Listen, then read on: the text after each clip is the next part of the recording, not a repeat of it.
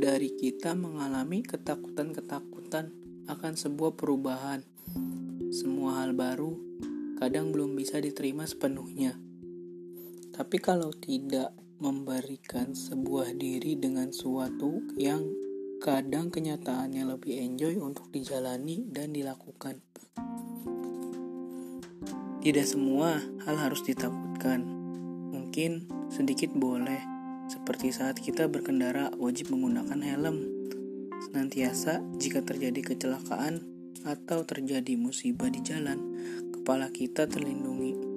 Sebagai analogi lain, kita terlalu takut untuk membuat atau menerima kesan orang lain terhadap kita.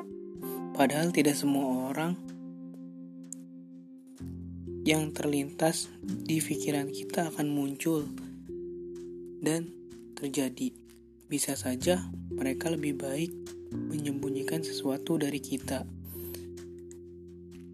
Dan kita pun tidak serta-merta memberikan yang terbaik untuk mereka karena pada dasarnya kita hidup bukan untuk melihat mereka terkesan dari apa yang kita punya.